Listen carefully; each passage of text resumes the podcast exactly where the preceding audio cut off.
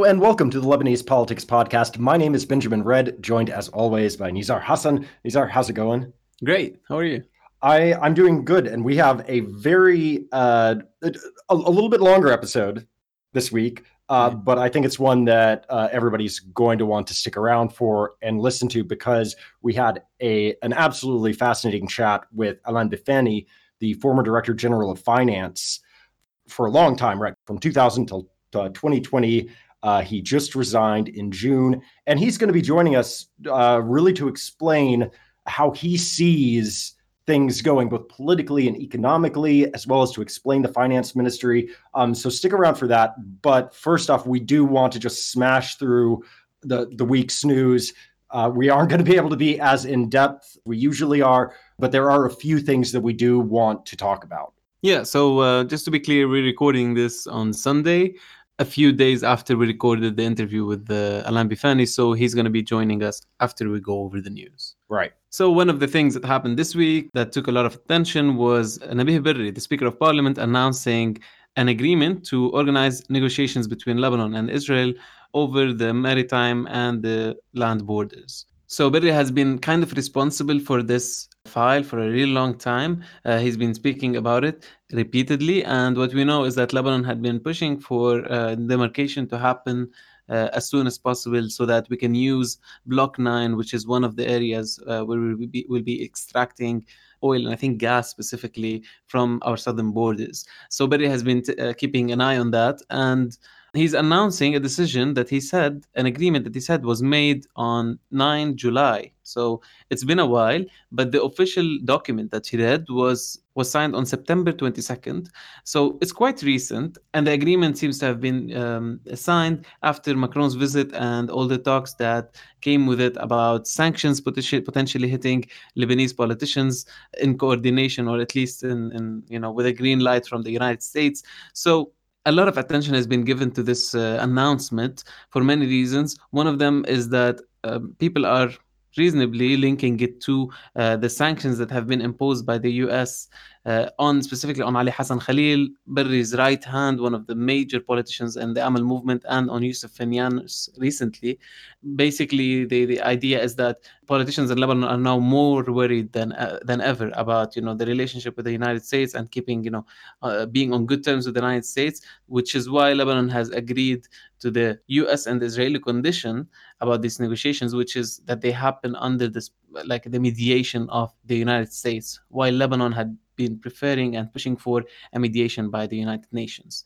Uh, so Berri said, you know, he's been uh, handling this fight for a while, but now he's giving it all to the army. The army is going to be leading the negotiations, and that both Lebanon and Israel requested U.S. mediation, which is, you know, part of the news that no one really believes, uh, since this is not what Lebanon's position has been for a long time.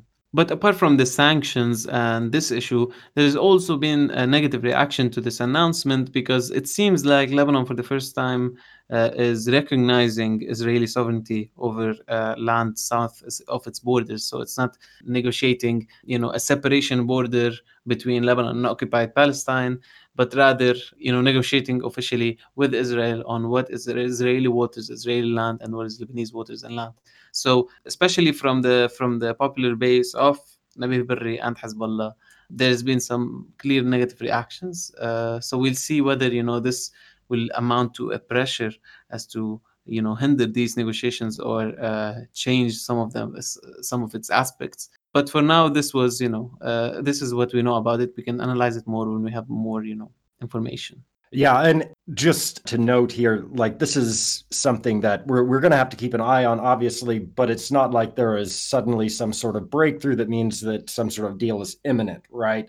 I, I would actually be kind of surprised if if something came of this quickly, but but it is something that we do need to keep our eye on. And speaking of things that we need to keep our eyes on, there are a lot a lot of balls in the air right now, a lot of things going on in Lebanon, and most of them are not good today, the, the day we're recording, uh, Sunday, is the two month anniversary of the blast that uh, leveled parts of Beirut.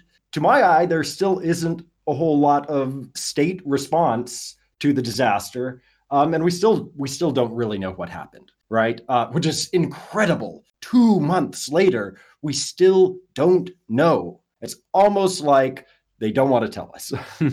Uh, also, we're keeping an eye on uh, coronavirus, which has spiked massively over the past few weeks. Uh, if you've been listening to the podcast, we have been over this time and time again. Just a very quick update. Uh, we saw another record week this week, more than 8,000 new cases, counting Saturday to Saturday. And on Saturday, that was an, uh, just uh, yesterday, it was another record 1,321 new cases. We are now close to 24,000 active cases, probably today those numbers it will, will reach and exceed 24,000 active cases. That's roughly one out of every 250 people in Lebanon that is tested positive right now. And and more than that may have it. Uh, positivity rates are hovering around 10% right now, which is much higher than what it should be. And, and this suggests that our testing capacity has fallen behind. Mm-hmm. So we don't really know how many cases we have. We, we don't have the right testing capacity. And more concerningly, right now, we don't seem to have the hospital capacity. Right now, our hospitals are around two thirds full. We're talking about ICU and non ICU, according to the CNRS's uh, dashboard. As of Friday, there were only 36 empty ICU beds in the country, according to Sarah Chang. And we also got renewed concerns about hospital equipment this week. Firas Abiad, who is the head of the Beirut Governmental Hospital, Rafik Hariri Hospital here in Beirut, the main governmental hospital, on Saturday said that uh, his hospital was informed by distributors that they will stop delivering medical supplies in abidance uh, of the decision of their syndicate and and of course this is bound up with the economic crisis. It, it comes as importers and uh, cartels of importers worry about the end of bdl subsidies. The head of bdl Riyad Salameh said this week that we can continue supporting fuel wheat and medicine for another two to three months at the exchange rate of 1500 that's according to an abl statement he also said, though, that the severe crisis is behind us, which makes no sense to me. I have no idea what he's talking about. And Salameh also said that BDL and the Banking Control Commission would take all the procedures legally available to reactivate the sector's contribution to financing the economy. And here is yet another statement. I, I feel like we're to make a uh, an American reference, we're back in the days of Donald Rumsfeld claiming that everything was going well in Iraq, right? Yeah. Uh, it, it's just all of this happy talk because uh, BDL and the Banking Control Commission up to this point have shown absolutely zero will to actually regulate the banks. This is one of the times where you feel again that Salameh is quite out of touch, uh, or maybe not out of touch is a wrong word because it's uh, it, it sounds like you know he's on another planet. No, he's just basically ignoring what the public already knows and what they don't know and what they're asking to know. And it's just saying these making these statements that you know try to you know put makeup on things uh, without being honest and transparent as usual. So you know more of the same more of this there isn't there we maybe someone would expect with this crisis a change in leadership in the central bank. We're not even having a change in behavior from the current leadership right? Absolutely that's very you know bad Absolutely. Yeah. And and we see this also just in the value of the lira, which is uh, as of uh, today, Sunday, it, it's sort of in the mid 8,000s. Um, and and amid all of these things, right, that, that is going on, we have now been, as of Monday, 56 days without a government. President Aoun has failed to call the parliamentary consultations to form to to designate a new prime minister, which these things are constitutionally binding and he is just sitting on it right now, which really makes me question whether he understands the full impact of what is going on in the country right now. Uh, um, and this doesn't apply just to Aoun, of course. This also applies to Parliament, which met this week but failed to do anything about capital controls, despite data that suggests that someone may still be moving their dollars out, and a lot of them. Parliament did pass an illicit enrichment law, um, but they failed to do anything about amnesty, which is a big problem because this, this is despite the coronavirus outbreak uh, in places like Rumiyeh prison, Rumiyeh prison, which is severely overcrowded. Something like 10% of the population has coronavirus, something to that effect.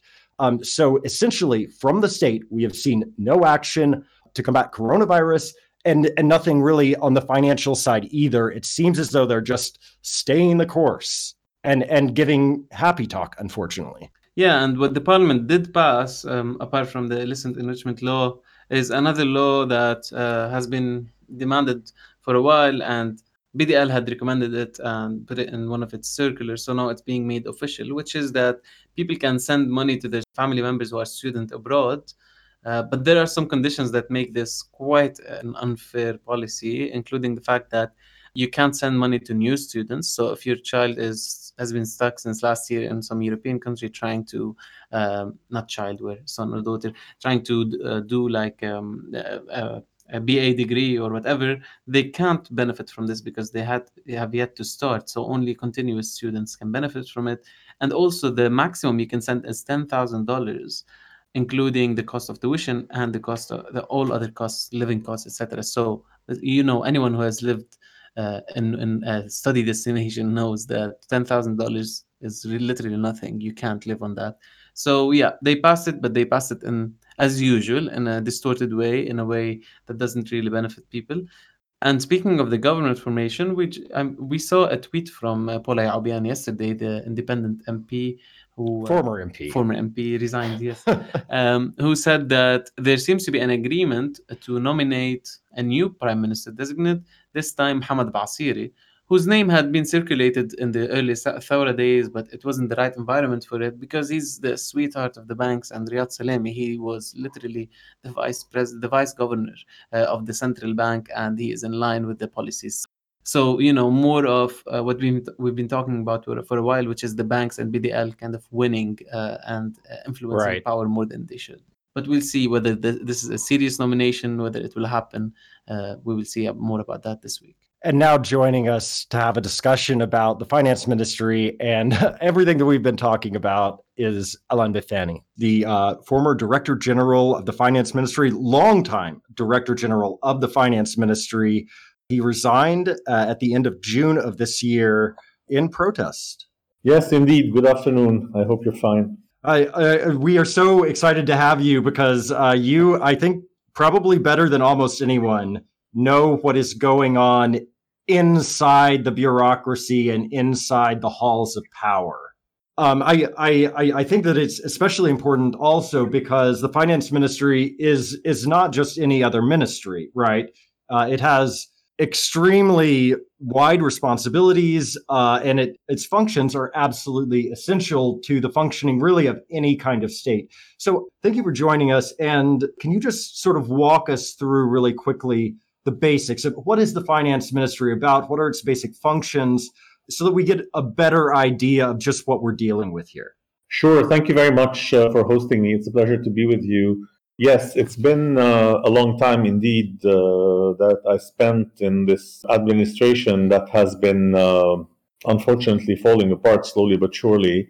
Uh, but at least at our level, at the general directorate of the ministry, we were able to achieve quite a lot of things, including reconstructing the financial accounts of Lebanon, including bringing Lebanon to the required level when it comes to tax transparency approved by the OECD, and so on, many other issues. And all of this was unfortunately done against the political will and not under political supervision. This is the funny part of it, uh, I mean, the sad part of it. And it is also clear now that the whole administration of the Ministry of Finance is in a you know I don't want to be to to to sound like uh, they're totally desperate, but it happens that unfortunately those who worked very hard for their country and for the citizens in Lebanon from within are very much disappointed nowadays. Now, coming to your question, your question is an extremely important one, and it is basically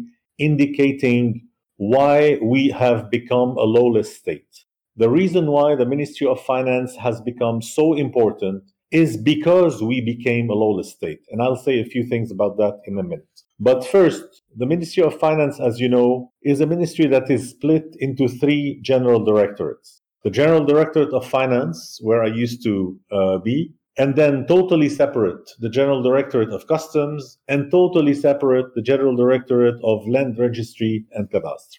In my General Directorate, we used to handle budget, taxation, including VAT, payment orders for the government, public accounting, public debt management, and treasury. And those functions within the general directorate and the other functions in the other general directorates all are under the supervision of the Minister of Finance, including also someone who reports directly to the Minister of Finance, also, who is the commissaire of the government at the central bank. So, in a nutshell, a Minister of Finance has a lot of things to care about and a lot of responsibilities. And of course, it provides some power. And it is not only because of this power that is provided by a law that everybody is so desperate to take the Ministry of Finance. It is because before everything else, ministers in Lebanon are able to go against the law without being questioned. And what, what I'm trying to say here is the following. When you are a ministry that deals with practically everybody else, that is supposed to pay when every, every other line ministry is in need for money, if you decide not to pay illegally because there is a budget and you are supposed to pay, but if you decide not to pay, if the minister doesn't want to pay, first, nobody comes after him or her. And second, this provides him or her with an enormous power over the other ministries. And we've seen that since the beginning of the 90s, when ministers of finance started to say, guess what? Yes, it is in the budget the law has been passed. You have this amount of money to spend, but I decided that it was not the right time for that, and I'm not going to release the money. And this has become the unfortunate habit of ministers of finance, not all of them, of course. We've seen a few of them who used to stick to the law perfectly well. But can you can you name any of those names? Yes, I remember working with uh, Minister Corm, with Minister Saba, with Minister uh, Chatah, who used to be very keen on you know sticking to. But anyway reality is that everywhere in the lebanese state since the constitution the new constitution and since the ex- explanation that was given to the accountability of ministers everything started to fall apart. I'll take a minute on that. It was okay. explained that ministers and presidents could only be prosecuted by a parliamentarian committee that should be formed to go after them. And of course, it's never formed. But reality is obviously that this is something that is usable when it's a, a treason uh, situation, when people are going against the high interests of the state. But it goes without saying that normally, under this constitution, too, if someone is misusing public money, he should be prosecuted by the, uh, the judiciary. But it happens that it became the, the rule that the judiciary doesn't go after ministers, and therefore they can do whatever they want. And this, in my personal opinion, is one of the most important reforms that we need to introduce if we really want to come back to some normality in the governance uh, uh, system. On top of that, of course, the system in Lebanon is extremely centralized despite the fact that the constitution says we have to go toward decentralization, but these are words. Once again, what matters is what we do practically on the ground. It is a very centralized system, and therefore everything goes through the desk of the Minister of Finance. And of course, a Minister of Finance has a say in most of what matters in government's issues. And therefore, of course, everyone everyone wants to have this job wants to have someone to protect the interests of the group because we're a country of clans nowadays, not anymore a country of uh, political parties uh, that are normally constituted. And therefore, there is a tremendous appetite for this. If we add to that the fact that the Minister of Finance signs most of the decrees, because every single decree that has a financial impact is to be signed by the minister, and if we know that rights are given to the ministers not to sign until they want to, well, you can imagine the position of power that all of this is providing.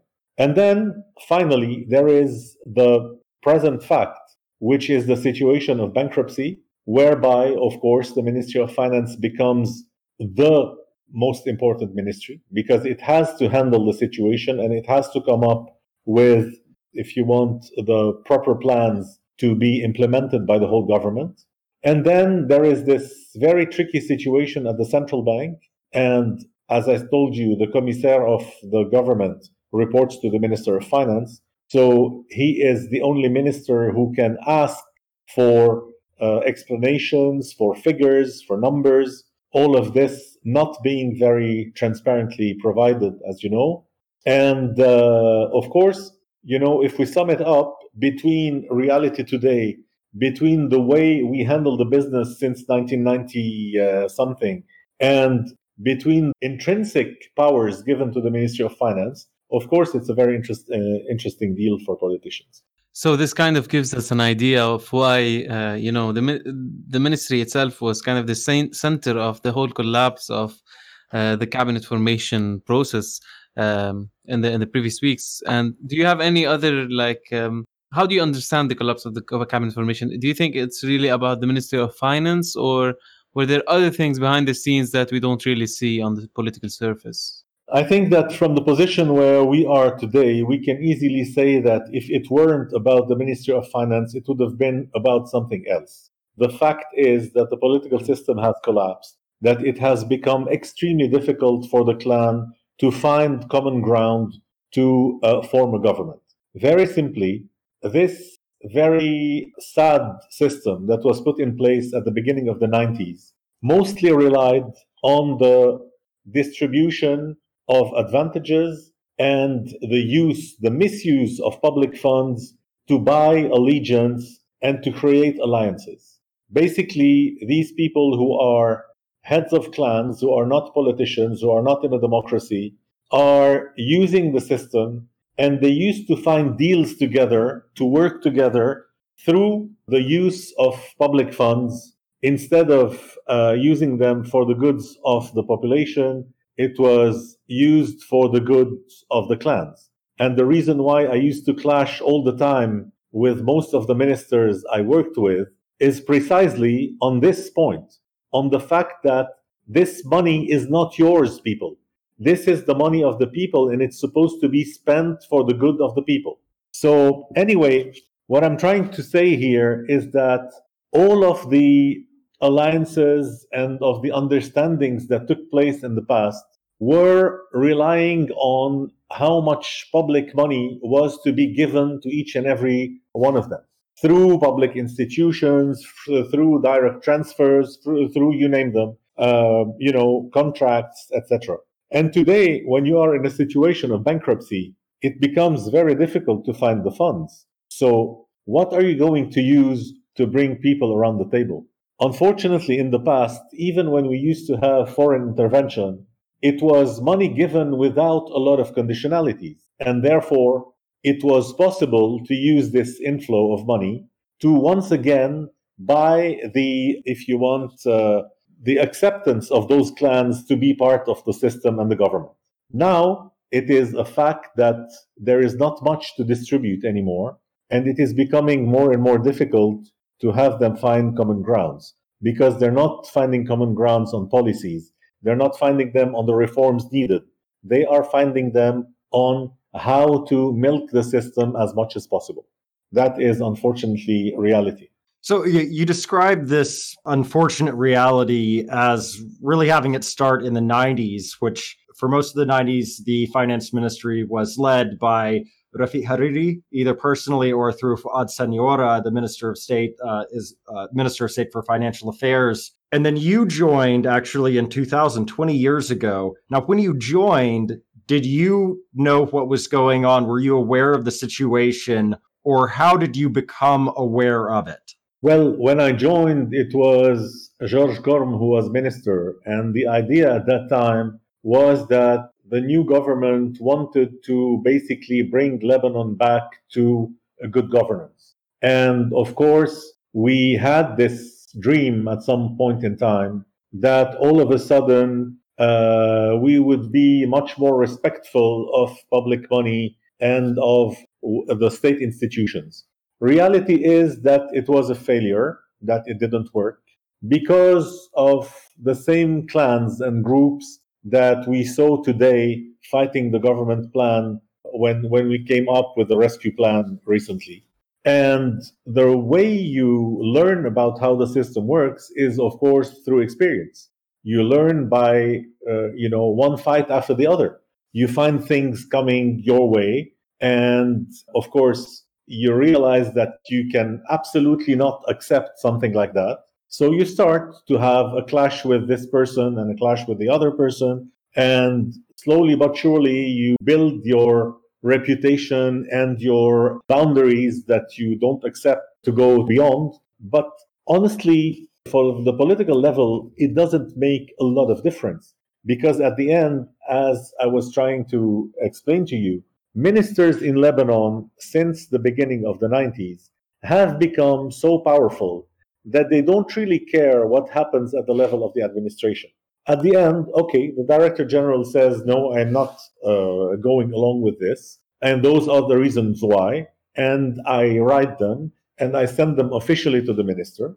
Well, if the minister still wants to do it, well, he can do it and nobody can stop him. So at the end, yes, you can be, you can try to be a voice of reason, you can try to be someone who wants to enforce legality, but at the end, when the minister takes the decision, what remains is that you write to the judiciary, you write to the control bodies, and if they don't do anything, well, fact is that uh, the minister uh, gets it his way.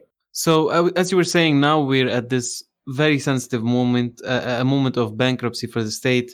First of all, I want to ask you about the macroeconomic situation we're in. Um, and uh, what you think ha- is happening on the level of political economy between you know the banks the central bank the french initiative the politicians etc but first of all just like in one minute how would you describe the present macroeconomic situation because it might be different from the moment you resigned right oh yes of course it's different it's moving very quickly nowadays it is moving toward the worst but it is moving toward an equilibrium too for instance imports have already halved exports are more or less at the same level. So we are clearly in a system uh, where the economy is poorer when people are poorer, and it shows. But this is also an equilibrium.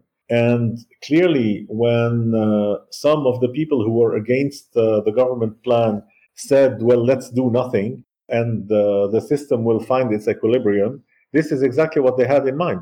But the whole difference between them and between us was that we didn't want to find an equilibrium whereby poverty would be at 70% and unemployment would be at 30%, which is going to be the case sometime soon. Of course, when you do nothing, you can find an equilibrium. At the end, Somalia was at an equilibrium when it reached rock bottom. But this is typically what we should try to avoid as people who are responsible and who care about our population if we can still find a lot of people uh, who really care about the population. It is crystal clear that we have seen a tremendous correction in the economy. A lot of institutions will unfortunately not be able to survive that. We have an indecent number of uh, new unemployed, and poverty is uh, skyrocketing. To me, this is what matters. But of course, we can also add to that that the state receipts have fallen tremendously and that it's going to be a hell of a challenge to balance the budget now because, of course, there is no political courage to undertake the reforms that are necessary because it is practically impossible to think about streamlining uh, the expenditure now that the pound has fallen so much. And of course, there is a lot to do on the financial uh, level.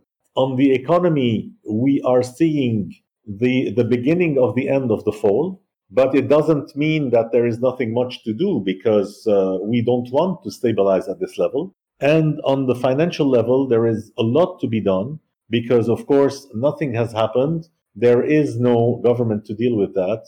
The restructuring of the debt did not happen. And uh, we do not even agree on the minimum required to put a plan uh, in order. What we tried to achieve when we came up with a government plan that was welcomed by the international uh, community and by the IMF was precisely to avoid throwing all of the losses in, from the system on the population. And the fact is that during the past years, and it accelerated a lot in the past three years, the enormous amount of losses that were accumulating in the balance sheet of the central bank and therefore in the balance sheet of the banking sector was becoming uh, simply too big for the system to swallow. And we wanted to have the biggest uh, contribution from those who could afford it and those who created it, because it's about solidarity and it's about fairness.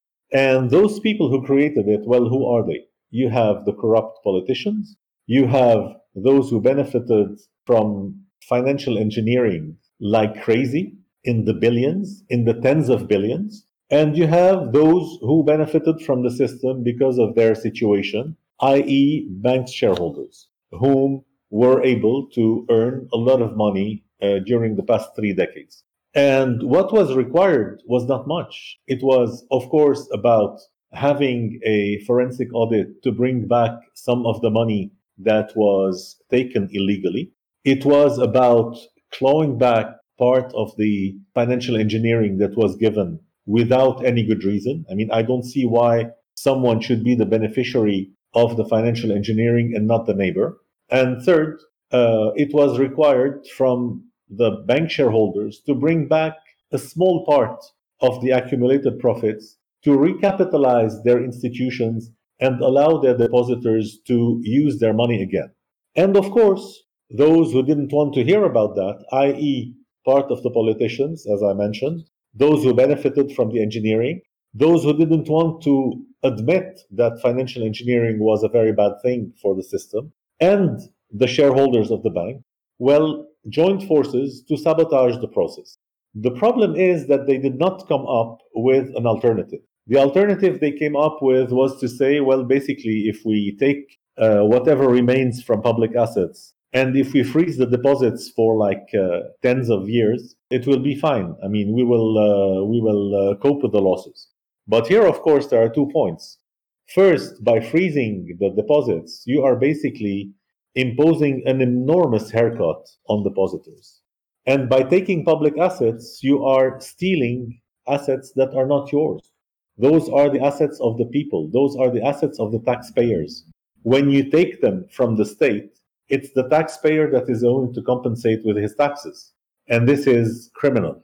More than that, even if you do it, it will not sort out the issue because by taking public assets from Lebanon and giving them inside Lebanon to another Lebanese party, you are not bringing any dollar into the system. And therefore, you are not allowing depositors to have access again to their deposits. So basically, those losses will not be absorbed by the three categories that are referred to.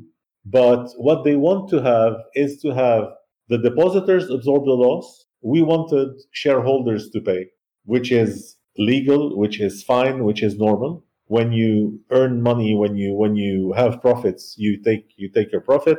But when you lose, you have to contribute. And they want depositors to pay. And basically, they are imposing haircuts right, left, and center on whomever needs to have access to part of his money. And they are having all of the citizens of Lebanon pay by the depreciation of the pound. Because the real alternative to the plan was to have a correction through the depreciation of the pound. And we've seen what is happening. And we all know that it is unfortunately not likely to stop where it is now. Very simply because when a central bank is telling you, well, I'm not going to be able to continue to subsidize the most important goods, well, this means that uh, reserves are not really, uh, you know, available. Plus, depositors and who among the depositors. In the government plan, we were saying that the biggest ones, those who are above the 10, billion, uh, the $10 million accounts, should contribute through a bail in. We don't take their money. We give them shares uh, uh, against about 15% of the deposit they have. This is not huge. Nowadays, people are losing 60 to 70% already. And in reality, those who didn't want that to happen wanted the small depositors to pay the price because effectively, those who go to the banks today and are in need to withdraw the dollars or the Lebanese pounds at a very uh, detrimental uh, uh, rate are the poor and the middle class. So basically, the whole issue is not about figures like they tried to show is not about you know somebody who wants to demolish the banking system or not As a matter of fact, those who became the worst enemies of the banks are the bank's shareholders. And in reality, the two conflicting uh, views were first, one that wanted those who benefited from the system to pay, and the second, who wanted, as usual, the usual citizen, the average citizen, and the average depositors to pay. And and they're winning though, right? Right now we are seeing this process of sort of lirafication in slow motion through Circular 151 and whatever may come after that. Do you believe that uh, this is going to continue, and should it continue, or what what should be done if you were in power today and had the ability to make policy? Would you continue uh, with something like 151, or would you take a radically different approach? First, let's uh, agree on one thing. It is not only continuing, it is being orchestrated. It is not just about we don't want to do anything, we are not able to do anything. Not doing anything is the policy. It is precisely the policy. And here we are moving to the policy that from the beginning, some very influential players wanted to have.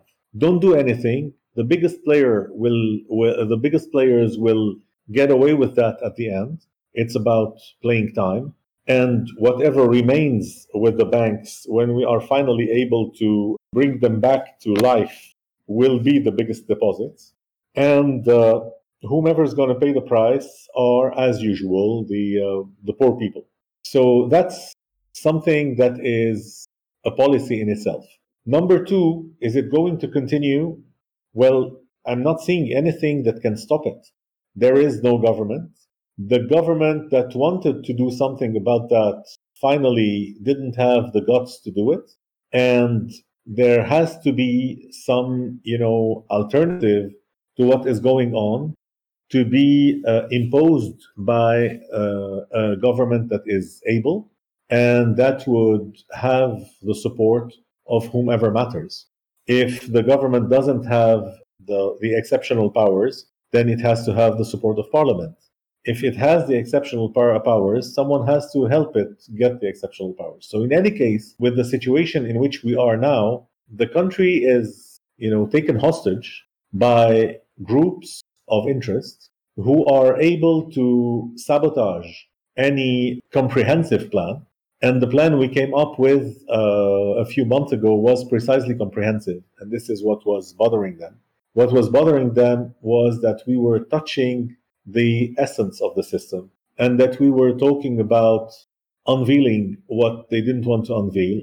And we were talking about forensic audit. Everything else they didn't care about. So uh, there has to be some kind of influential player who can force this into the system.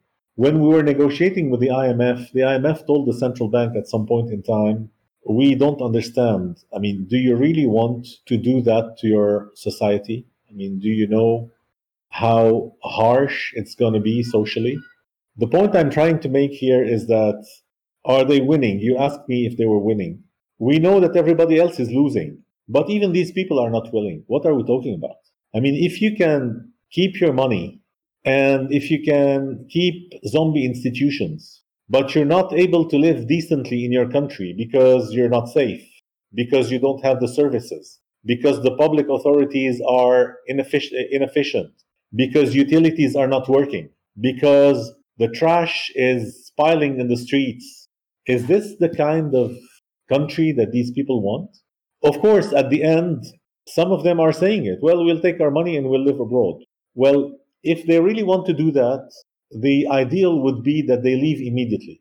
Because in any case, if this is what they want, let them at least give this population a chance to put things back in order, to stop denying reality, and to try to act on the substance.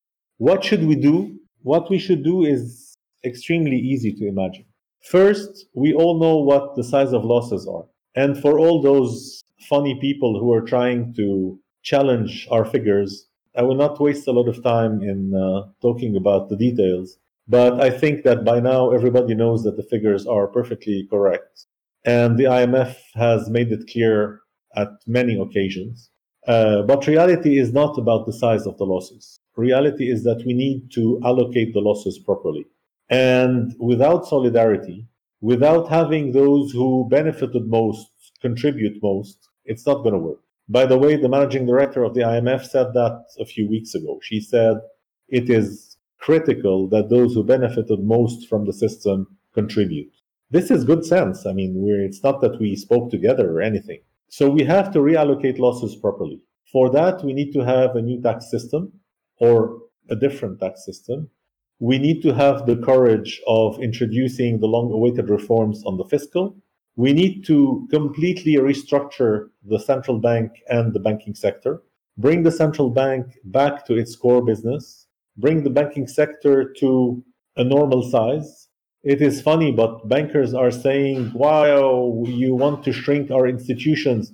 No, your institutions have shrunk. We want them to be able to grow again.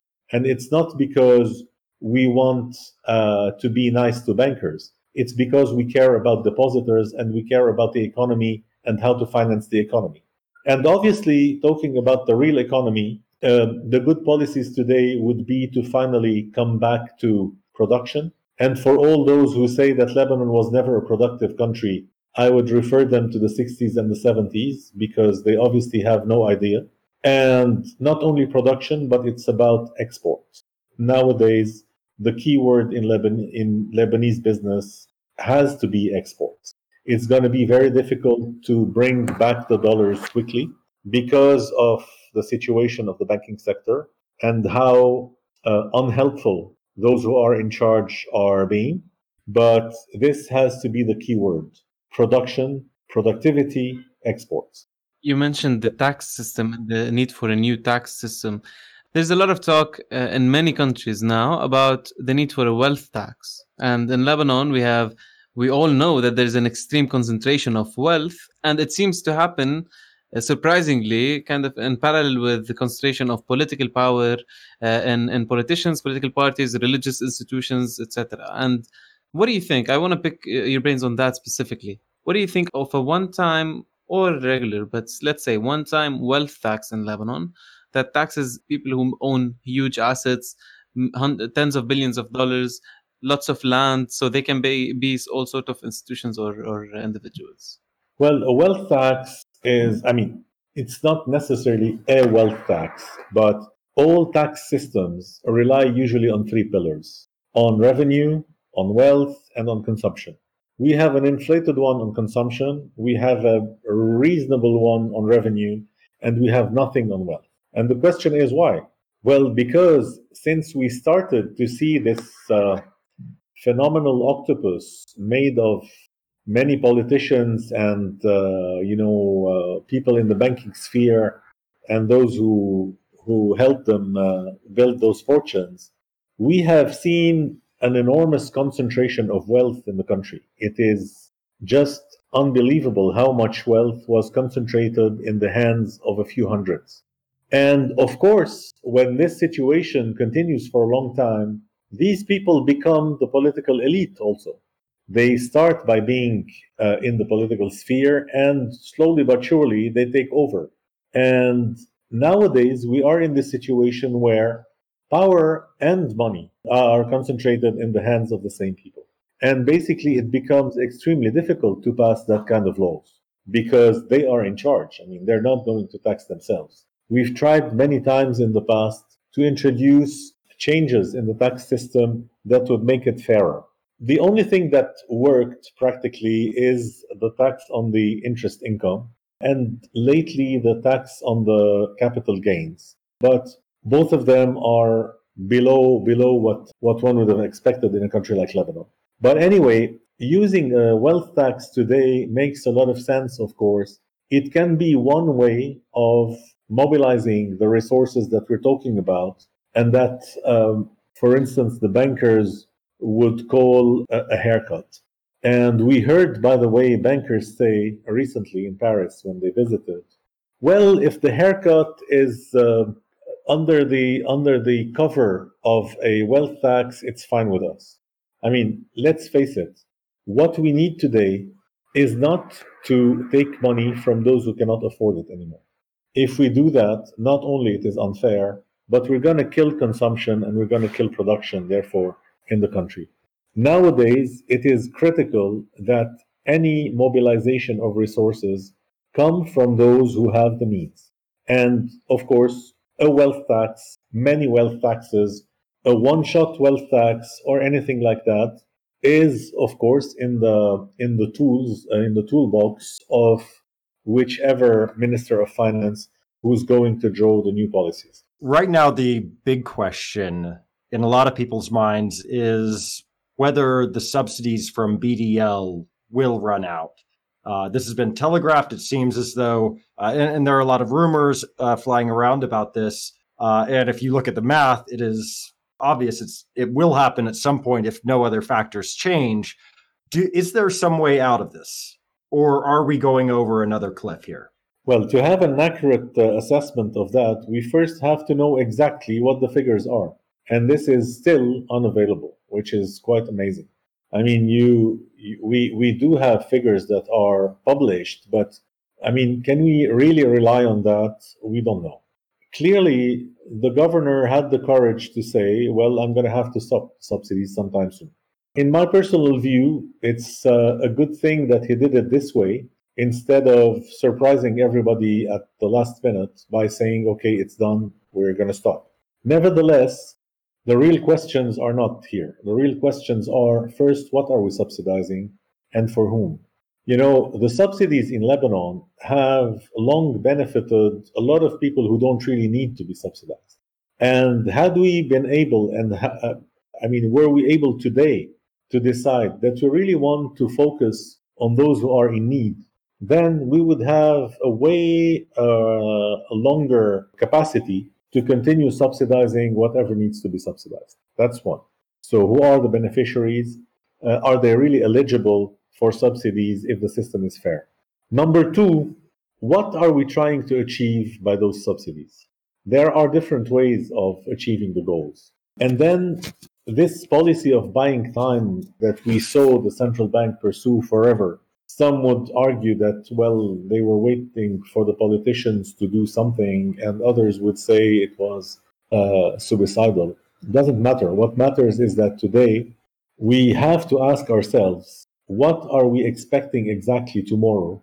So we can either be able to continue to subsidize whatever needs to be subsidized, or to continue to allow those who are the most fragile in the system to survive. This is what matters. And for now, we're not seeing any kind of policy uh, with regards to that. So, coming back to your question, what do the math say? If we accept that the figures are correct, it can still go on for a short period of time. But maybe the figures are lower and maybe they're not. We don't know. And what's going to happen when this stops? Well, Reality Can you give a, uh, better a time frame for that? What does short mean? Short means a few months, and if I'm not mistaken, the governor himself said until the end of the year. That was a, I mean, an idea of the timeline. But again, we are seeing uh, big changes in the balance sheet of the central bank, and uh, it's not very clear why this is happening. So, uh, will it happen before? I honestly don't know because we have no visibility on the figures. It is impossible to go on uh, with a very difficult situation and without the transparency that is required.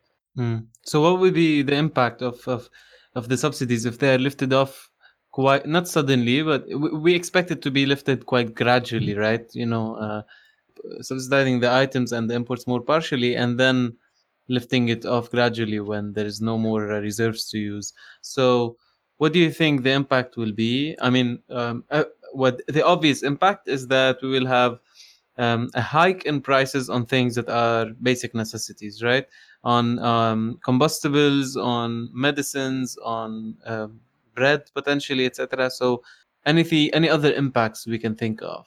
Well, you basically mentioned them uh, uh, very rightly. I mean, this is what we're talking about. Subsidies are about precisely petrol, medication, and uh, medical uh, equipment, and also um, wheat. when I started uh, uh, this discussion, I mentioned that we were going toward the 70% poverty. Uh, this is after stopping subsidies. Uh, that would be the main impact. As you said, we're going to see prices soar on those very important segments, and we're going to see poverty surge once again. Of course, again, we will reach an equilibrium, but at what level? We are changing the face of our country. We are making it a country for a few hundred extremely rich people and the immense majority of very poor people.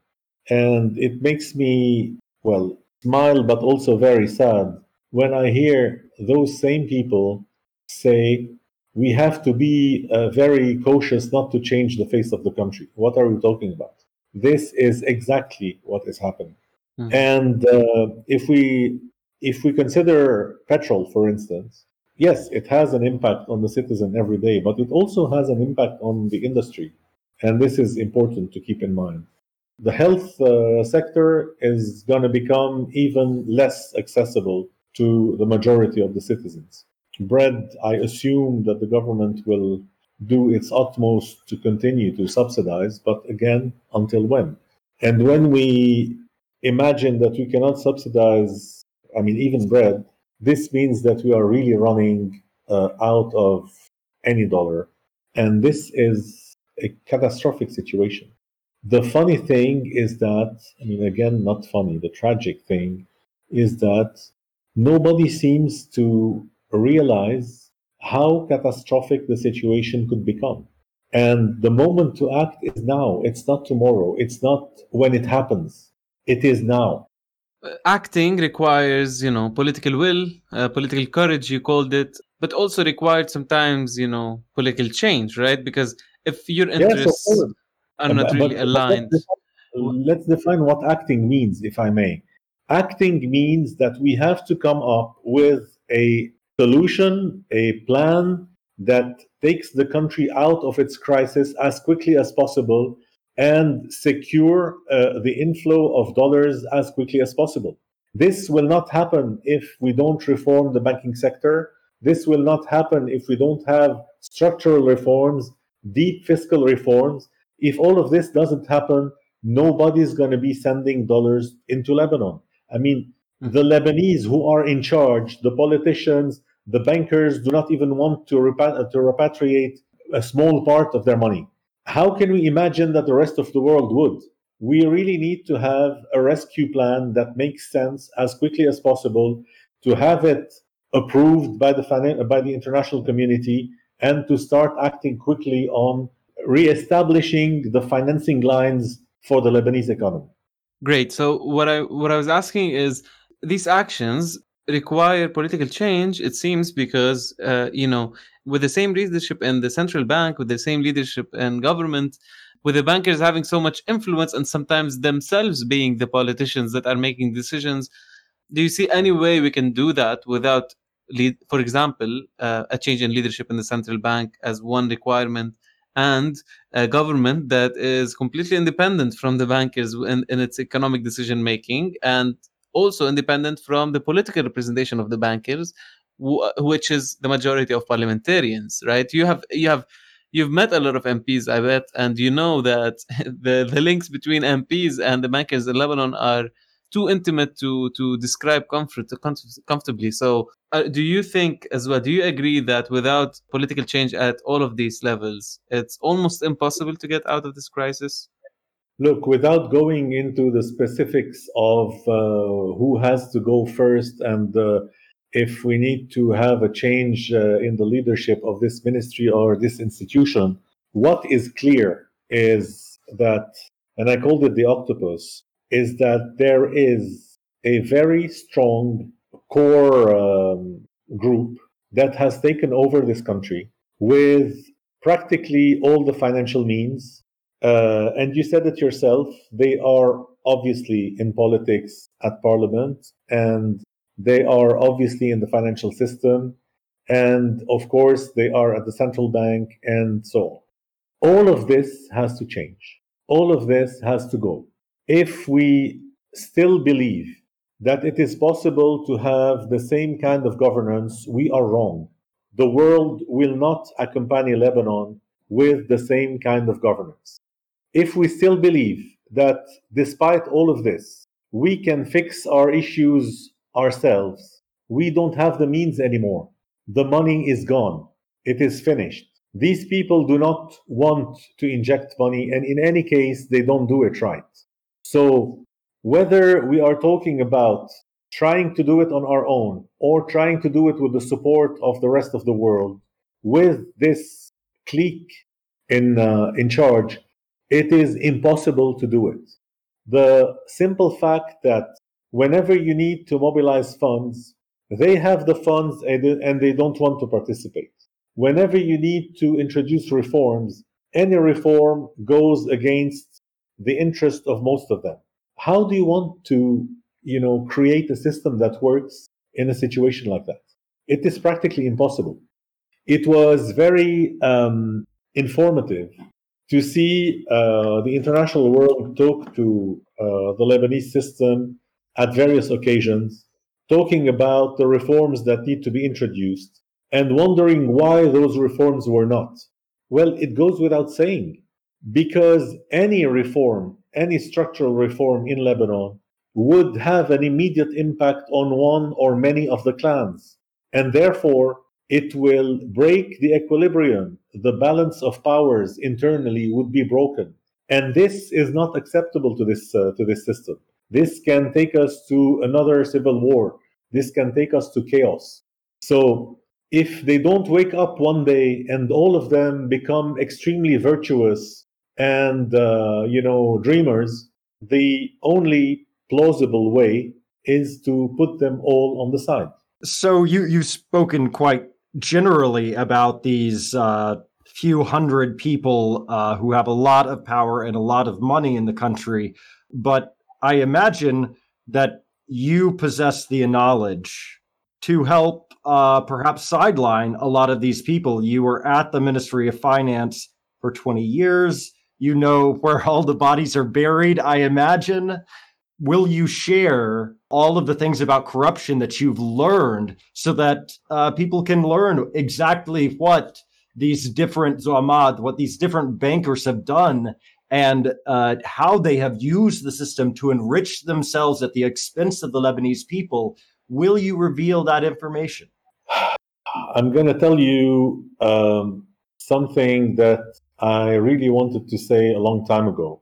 First, to I mean to make things clear, there is banking secrecy in Lebanon, and therefore, if we're talking about bank information, I don't have them. You know, we know exactly who has them, and we have to uh, ask the question to those who have the information. I don't. When it comes to everything else, everything else that I saw. I cannot believe that I'm still being asked if I'm willing to talk about that. I've spoken at least 10 times at Parliament during long meetings. I gave a statement of about three hours in 2010 in front of tens of MPs. I went on giving a press conference two and a half years ago, which is something that is totally forbidden for a civil servant if he's not authorized by his minister, and I wasn't. And, and it to, angered uh, one of the former ministers greatly, yes. And I did that because I wanted to talk about everything that was going on, that I wanted to expose the way uh, public finance were being held, that I wanted to make clear that I have sent tens of files to the control bodies and to the judiciary. So a short answer to the question is it's not that I'm willing, it's that I did it and I'm still waiting for those who are supposed to follow up to follow up. And not only did I do it, I'm still waiting for every Lebanese citizen who heard what I said to act on that.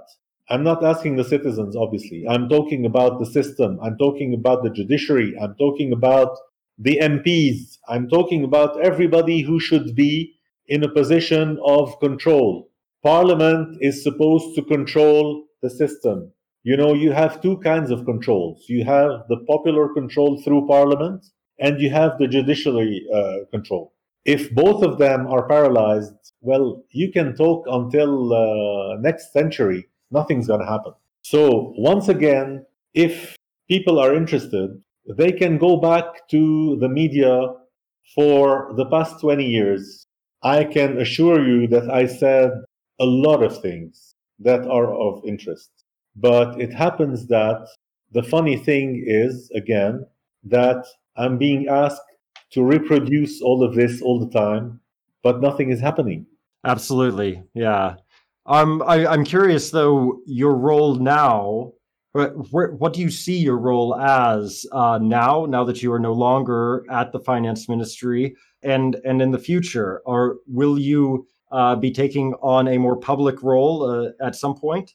I'm not. Uh, you know, I didn't leave the ministry to take a public role. Uh, I mean, a public, you know, a, a, job in the administration again.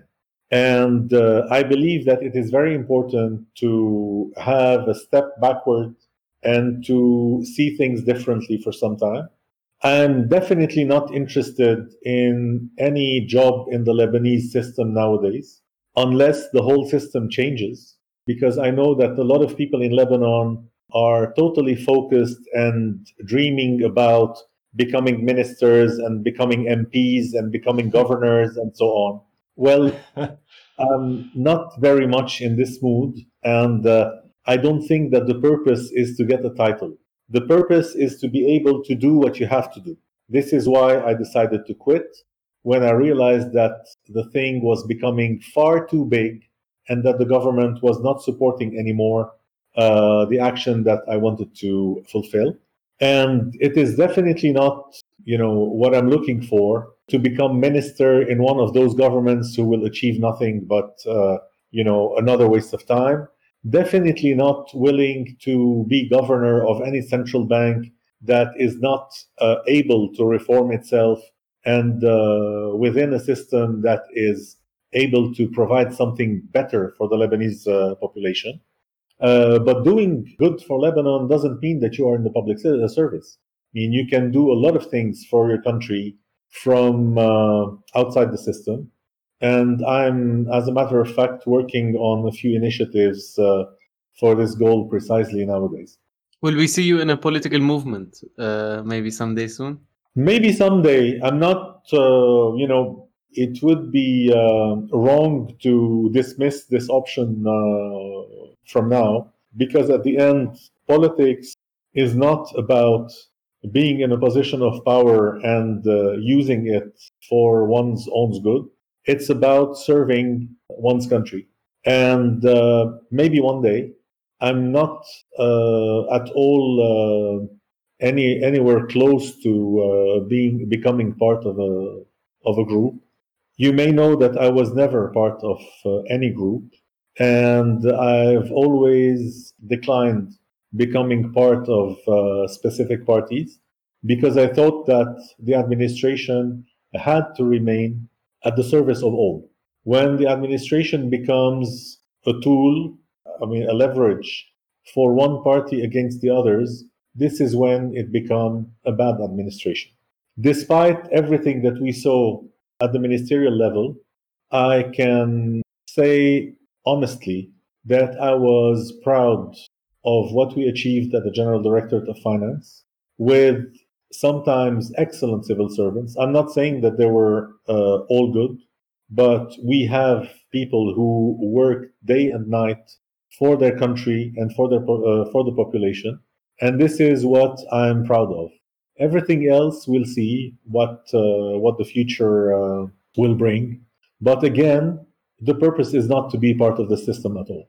And uh, if I had accepted very early in the process to be part of this system, everybody today would say that I'm the nicest person ever and, uh, you know, uh, a wonderful guy.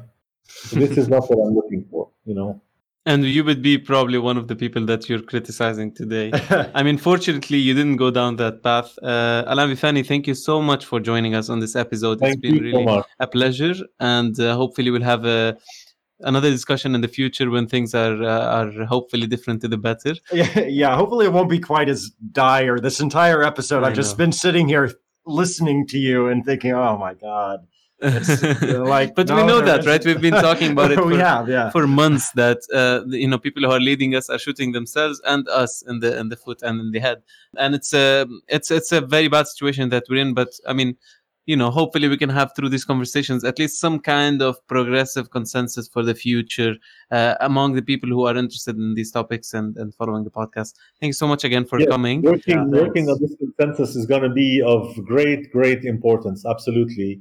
And uh, well, I'm sorry if I was uh, very uh, gloomy, but it happens that every single person I'm talking to in Lebanon nowadays uh, is in the same uh, mindset.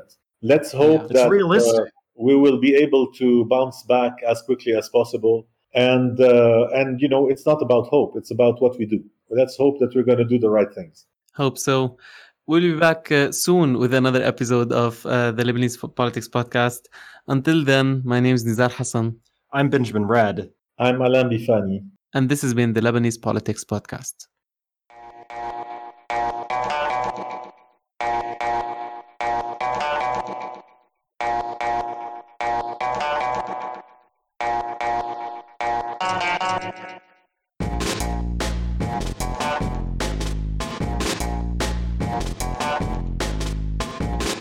The Lebanese Politics Podcast is brought to you by myself, Nizar Hassan, Benjamin Redd, produced behind the scenes by Susan Wilson, and the music is by Omar El Fil.